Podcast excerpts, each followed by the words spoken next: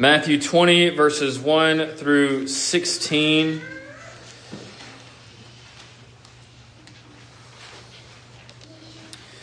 This uh, section kind of culminates in a couple of questions at the end. So be anticipating that as we read through it. It says, For the kingdom of heaven is like a landowner who went out early in the morning to hire laborers for his vineyard. Now, when he had gathered with the laborers for, agreed with the laborers for a denarius a day, he sent them into his vineyard. And he went out about the third hour and saw others standing idle in the marketplace and said to them, You also go into the vineyard, and whatever is right I will give you. And so they went. Again, he went out about the sixth and the ninth hour and did likewise. And about the eleventh hour he went out and found others standing idle and said to them, why have you been standing here idle all day? They said to him, Because no one hired us. He said to them, You also go into the vineyard, and whatever is right, you will receive. And so when evening had come, the owner of the vineyard said to his steward, Call the laborers and give them their wages, beginning with the last to the first. And when those who came, excuse me, when those came who were hired, about the eleventh hour, they each received a denarius. But when the first came, they supposed that they would receive more.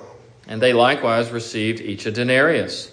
And when they had received it, they complained against the landowner, saying, These last men have only worked one hour, and you made them equal to us who have borne the burden and the heat of the day. But he answered one of them and said, Friend, I am doing you no wrong. Did you not agree with me for a denarius? Take what is yours and go your way. Excuse me. I wish to give to this last man the same as to you. And here's those questions Is it not lawful for me to do what I wish with my own things? Or is your eye evil because I am good? So the last will be first, and the first last. For many are called, but few are chosen. Amen. In 1 Samuel 2, last week we did 1 Samuel 1, this week 1 Samuel 2. We will read uh, the whole chapter. And you remember last week, uh, if you were here, if not, I'll give you a little review. Hannah, uh, who is Samuel's mother, who this book is named after, was praying not just for a child, but for a male child, that she would immediately give the entirety of his life to the Lord. So the, the record of chapter 1 was, was her, her initial uh, crying out to God and Samuel being born and then dedicated to the Lord. So this is her response of praise at the beginning of chapter 2. And another family begins to appear on the scene Eli's family. Eli, who was the priest that spoke to Hannah in chapter 1. So let's read 1 Samuel chapter 2. It says, And Hannah prayed and said, My heart rejoices in the Lord. My horn, that is my strength, is exalted in the Lord. I smile at my enemies because I rejoice in your salvation. No one is holy like the Lord, for there is none besides you, nor is there any rock like our God. Talk no more so very proudly. Let no arrogance come from your mouth. For the Lord is the God of knowledge, and by him actions are weighed. The bows of the mighty men are broken, and those who stumbled are girded with strength. Those who were full have hired themselves out for bread, and the hungry have ceased to hunger. Even the barren has borne seven and she who has many children has become feeble. The Lord kills and makes alive. He brings down to the grave and brings up. The Lord makes poor and makes rich. He brings low and lifts up. He raises the poor from the dust and lifts the beggar from the ash heap to set them among princes and make them inherit the throne of glory. For the pillars of the earth are the Lord's, and he has set the world upon them. He will guard the feet of his saints, but the wicked shall be silent in darkness. For by strength no man shall prevail. The adversaries of the Lord shall be broken in pieces. From heaven he will thunder against them. The Lord will judge the ends of the earth. He will give strength to his king and exalt the horn of his anointed. Then Elkanah, that's Hannah's husband, went to his house at Ramah, but the child, Samuel, ministered to the Lord before Eli the priest. Now, the sons of Eli were corrupt, or they were sons of Belial. They did not know the Lord.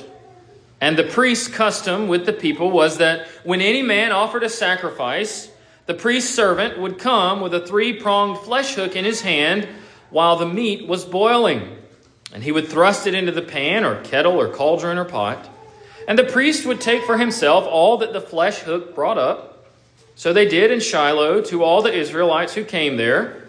Also, before they burned the fat, the priest's servant would come and say to the man who sacrificed, Give meat for roasting to the priest, for he will not take boiled meat from you, but raw. If the man said to him, They should really burn the fat first, then you may take as much as your heart desires, he would then answer him, No, but you must give it now, and if not, I will take it by force. Therefore, the sin of the young men was very great before the Lord. For men abhorred, despised, hated the offering of the Lord. But Samuel ministered before the Lord, even as a child, wearing a linen ephod. Moreover, his mother used to make him a little robe and bring it to him year by year when she came up with her husband to offer the yearly sacrifice. And Eli would bless Elkanah his wife and say, The Lord give you descendants from this woman for the loan that was given to the Lord, talking about the boy Samuel and they would go to their own home. And the Lord visited Hannah, so that she conceived and bore three sons and two daughters. Meanwhile, the child Samuel grew before the Lord. Now Eli was very old, and he heard everything his sons did to all Israel, and how they lay with the women who assembled at the door of the tabernacle of meeting. So he said to them, Why do you do such things? For I hear of your evil dealings from all the people. No, my sons, for it is not a good report that I hear. You make the Lord's people transgress. If one man sins against another, God will judge him. But if a man sins against the Lord, who will intercede for him? Nevertheless, they did not heed the voice of their father because the Lord desired to kill them. And the child Samuel grew in stature and in favor, both with the Lord and men. Then a man of God came to Eli and said to him, Thus says the Lord Did I not clearly reveal myself to the house of your father when they were in Egypt in Pharaoh's house? Did I not choose him out of all the tribes of Israel to be my priest, to offer upon my altar, to burn incense, and to wear an ephod before me? And did I not give to the house of your father all the offerings of the children of Israel made by fire? Why then do you kick at my sacrifice and my offering? which I have commanded in my dwelling place. And you honor your sons more than me, to make yourselves fat with the best of all the offerings of Israel, my people. Therefore, the Lord God of Israel says, I said indeed that your house and the house of your father would walk before me forever, but now, the Lord says, Far be it from me. For those who honor me, I will honor, and those who despise me, shall be lightly esteemed. Behold, the days are coming that I will cut off your arm and the arm of your father's house, the strength, so that there will not be an old man in your house.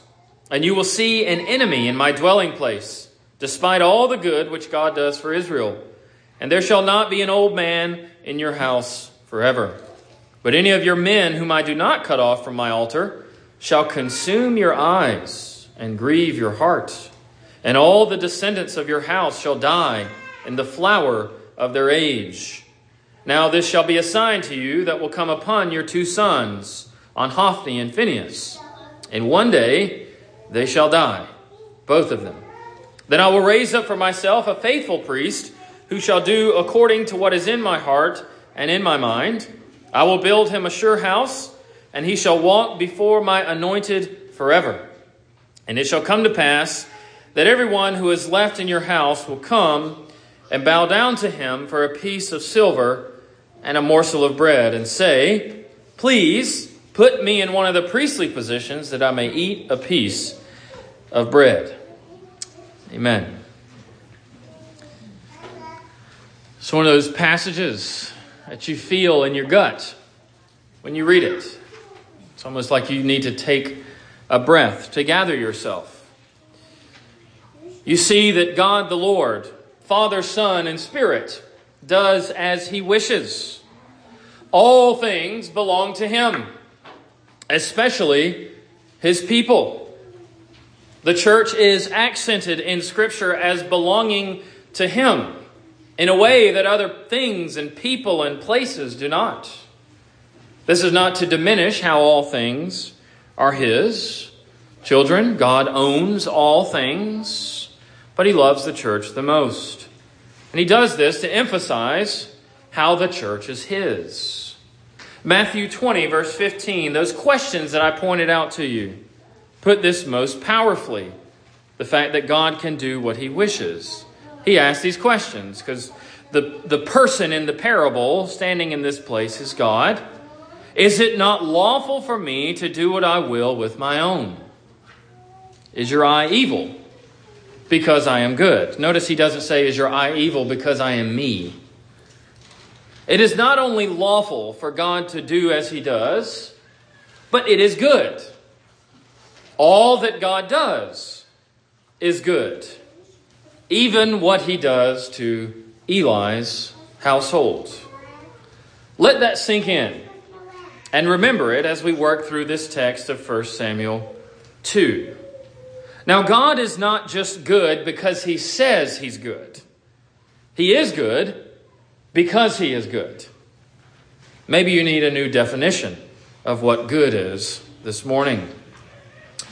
Reading the first two chapters of Samuel together, I gave you a summary, but if you were to read them in one sitting, it kind of presents you with a comparison of two families Elkanah and Hannah and Samuel on one side, and then Eli his wife isn't mentioned, but obviously he had one because his two sons are mentioned Hophni and Phinehas.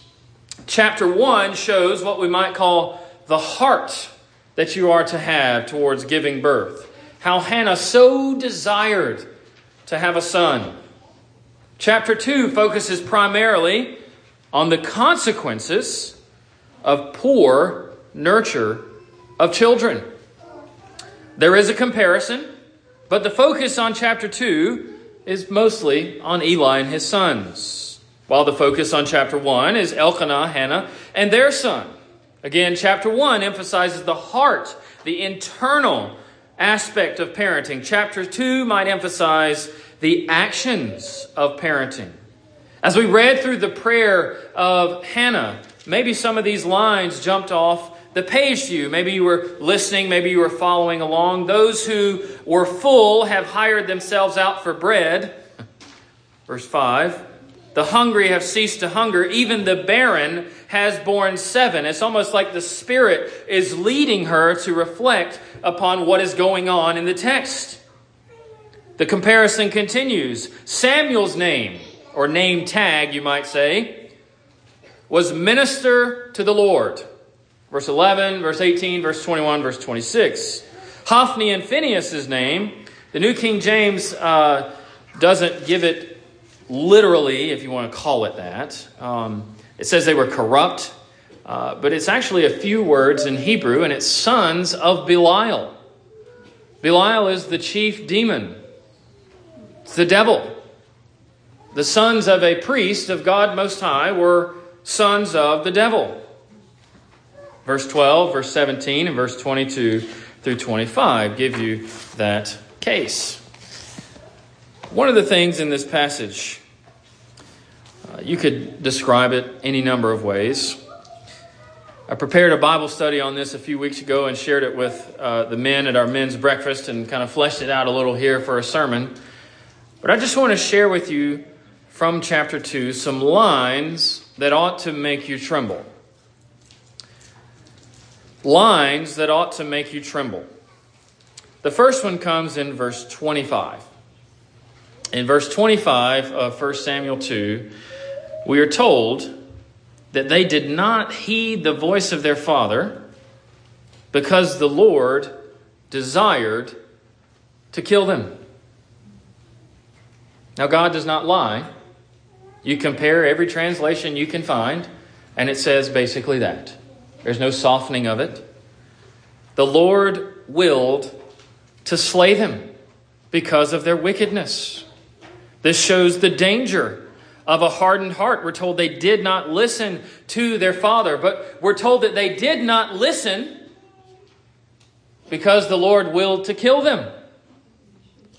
Doesn't this sound like another scenario not too far to the left in your Bible? In Exodus, where the Lord hardened Pharaoh's heart so that he would not listen. It's the same idea there. If you were to flip over to Hebrews chapter 6 and look at verses 4 through 6, you would get a similar, if you want to call it a New Testament parallel, where sometimes the Lord says, Enough is enough. He simply does. The, the language that Paul uses in Hebrews 6, he says, It is impossible for those who have blasphemed the Lord in this way to be restored.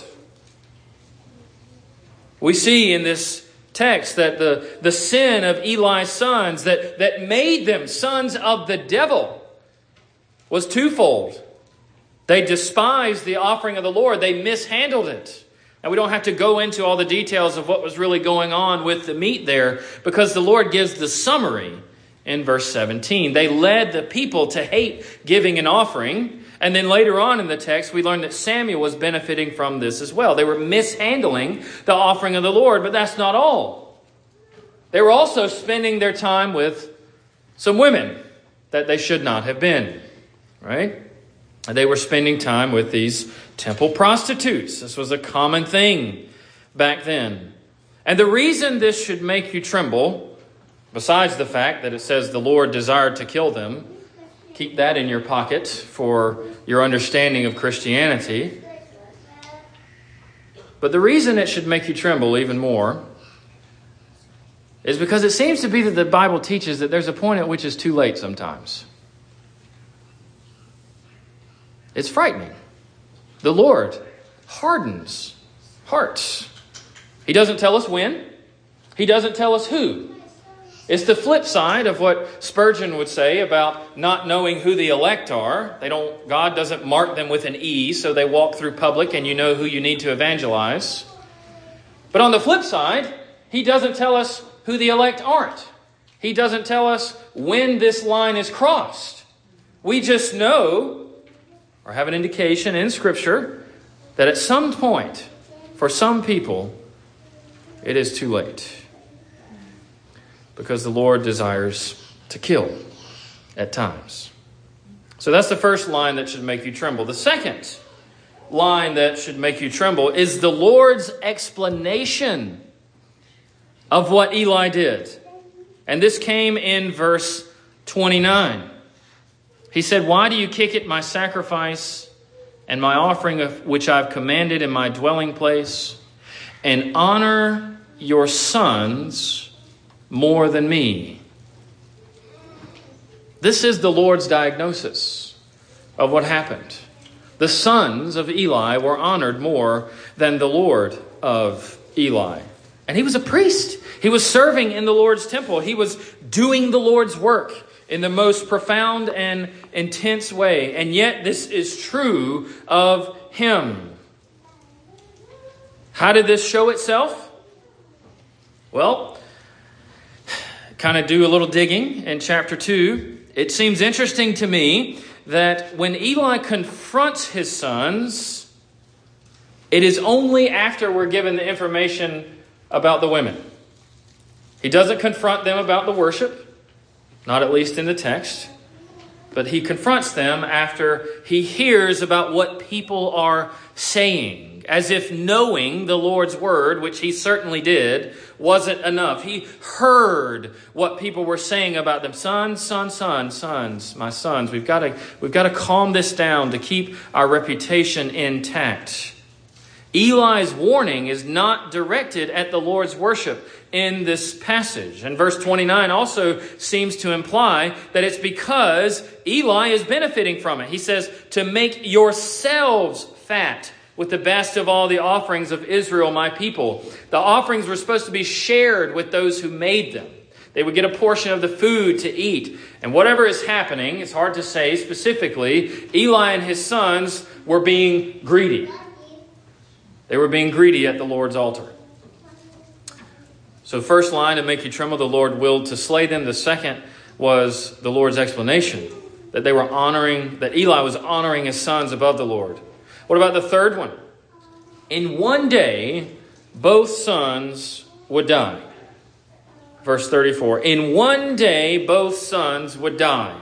He says it in verse 34. This is, if you wanted to read ahead this afternoon and look at chapter 4 1 Samuel, you could see the record of this. How there's a battle with the Philistines, and both of his sons die in the same day. But you know who else dies in the same day? Eli. He dies on the very same day. Now, there's an, a twist, as it were, in that text, uh, it seems to me, um, where Eli is presented with this news. There's a man of Benjamin who runs from battle. We're in chapter 4, just kind of pulling it in, getting a telescope of what happens. He learns, Eli learns that the Ark of the Covenant has been taken and that his sons have died. This man says to Eli in chapter 4, verse 16, it says, I am he who came from the battle, and I fled today from the battle line. Eli said, What happened, my son? Not what happened to my sons. So the messenger answered and said, Israel has fled before the Philistines, and there has been a great slaughter among the people. Also, your two sons, Hophni and Phinehas, are dead and the ark of God has been captured. And then it happened when the man of Benjamin made mention of the ark of God that Eli fell off the seat backward by the side of the gate, and his neck was broken, and he died. For the man was old and heavy, and he had judged Israel for 40 years. Now, it's not wrong that Eli is he dies from the grief of the ark of God being taken. But what is not mentioned? The grief over his sons. It's not even hinted at in the text. It's just something that makes you ponder. Had Eli's heart also gotten to a place similar to his sons? In both days, son, both of the in one day, both of the sons had died. And then the last uh, line to make you tremble, as it were, and this is going to stretch your, your understanding of the English language. Maybe there's some better reflection in Spanish that we could give. Uh, I've heard from our missionaries this morning. Um, but the conditional nature of the Lord's forever. I'm going to say that again. The conditional nature of the Lord's forever. Now, this is a weakness of English, I think, but it, it points us to the fact that we need to think in Bible, to let the Bible inform our thinking. And what do I mean? In verse 30, I don't know if you caught it as we read through it, but it, it says this. Says, The Lord God of Israel says, talking to Eli, I said indeed that your house and the house of your father would walk before me forever. So God's referring to this previous declaration. You call it a promise I said that that would happen, that, that you shall walk before me forever. But now, the Lord says, Far be it from me. For those who honor me, I will honor. And those who despise me shall be lightly esteemed. What does this mean? But that we cannot spurn the grace of God and expect it to continue. Because the Lord's forever is conditional. The Lord's forever is conditional. You see, Hannah and her family are used to shame Eli and his family by their holiness. They honor the Lord and he honors them. Hannah and Samuel are used to bring about repentance and to show godliness, but Eli and his family are meant to bring about repentance by showing the damage of neglect and the damage of presumption. We'll get to that in just a moment.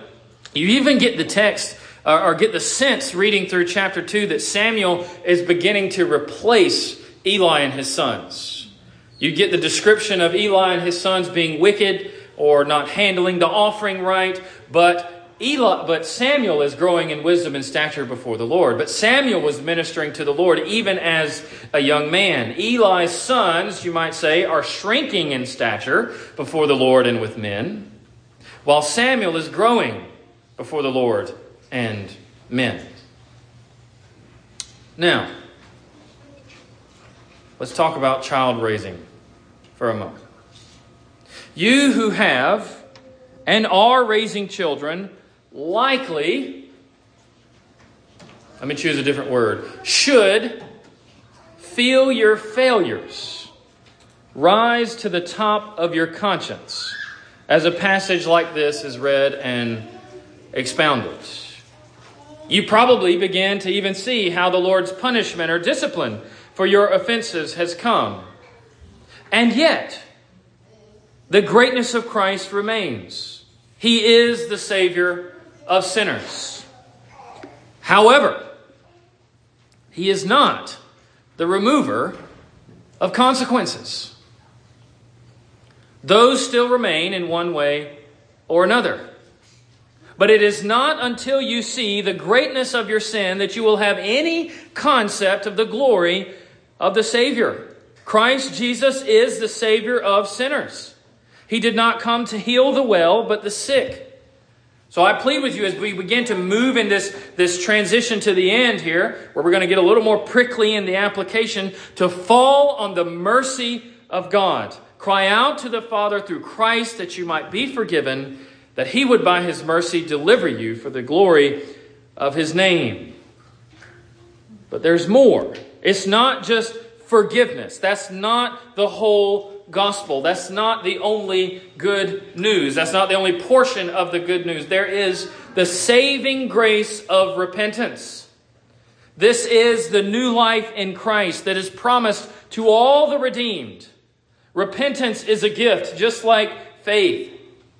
The question is what does repentance look like in the various phases of parenting? What does it look like? Because based on the age of your children, it looks different. Matthew Henry says something like this He says, Those who allow evil in their children, and he's talking about this passage on Eli, and do not use their authority to punish or restrain are therefore honoring their children more than God. They hold their own reputation as greater than God's glory. They desire to honor their children rather than the Lord. Let me clear the air for a moment. No one has perfect parents.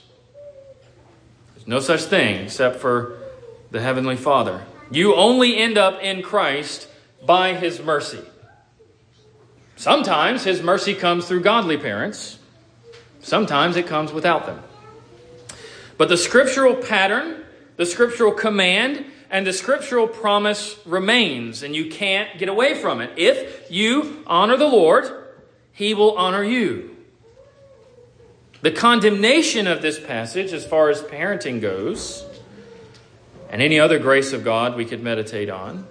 The condemnation of this passage again is against a presumption. But we often think of presumption only cutting one way. I would argue it cuts two ways. It cuts towards presuming on the grace of God, the obvious one, but also presuming against it. Because you can do both. One says, Certainly the Lord will be merciful. It's not up to me. After all, God is sovereign. The other says, I've done all I can do. There is no hope. Now, let me offer some suggestions. No matter the phase, Let me tell you this, especially you husbands, as the leaders of your home. Open confession to God and those you've sinned against is required. It just is. Maybe you could go home and start by taking your wife by the hand, falling on your knees before God Almighty, and crying out together. Whether in the house or out of the house, your children are your children, and your spouse is your spouse. With younger children, there is still time to do the hands on work, right? The plants are still young, the plants can be pruned, but repentance is still necessary and required. With a bit older children, this is not the time to quit. They still see you every day. I'm talking about those who still live under your roof. You can still lead them in prayer. You have to, have to, have to be hands on in guiding and guarding them. Use your authority to do that which is good for them. With children out of the house, as many in this room are, this is harder. They are still your children. And you probably owe them an apology as well. Now, you might say, they don't care about the Lord Jesus. They haven't gone to church in 15 years. But could you imagine the impact that this, this might have? Just maybe.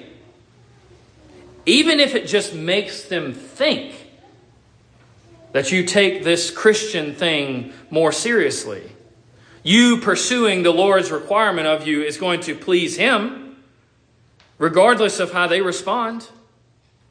You see that in the example of Eli, even adult children bear on the parents in some fashion. They were old enough to be serving in the temple, old enough to be sleeping with temple prostitutes, and God confronts him. These are your sons. Look at what you've done. You can still have an impact. Otherwise, the Lord would not have confronted Eli in this way. You can't quite require things of them the way you did when they were under your roof, but you can still be their father. You can still be their mother. Speak to them because you are more concerned for their soul more than their feelings for you. And if you are not, then you are guilty of 1 Samuel chapter 2 verse 29. You honor your sons more than the Lord. In proclaiming the Lord's death until he comes, as we do in the Lord's Supper, indeed, that is what happens. It points to your death to sin in Christ, the forgiveness of sins you have in Christ, the forgiveness of all those sins that have risen to the top with a meditation like this.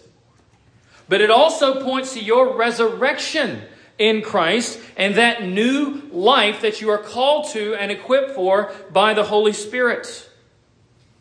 Do not sit complacently and be satisfied with simply the forgiveness of sins because all you have is half of the Savior. Repentance and new life is part of the gospel. It's part of the promise. Live in the resurrection to life that is promised to you. It is yours, dear Christian.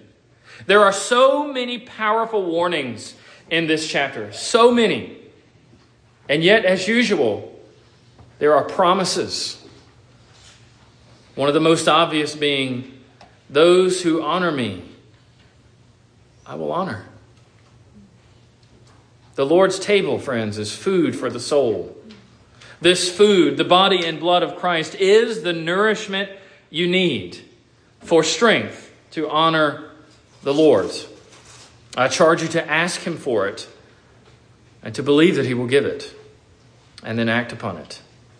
Amen. Let's pray.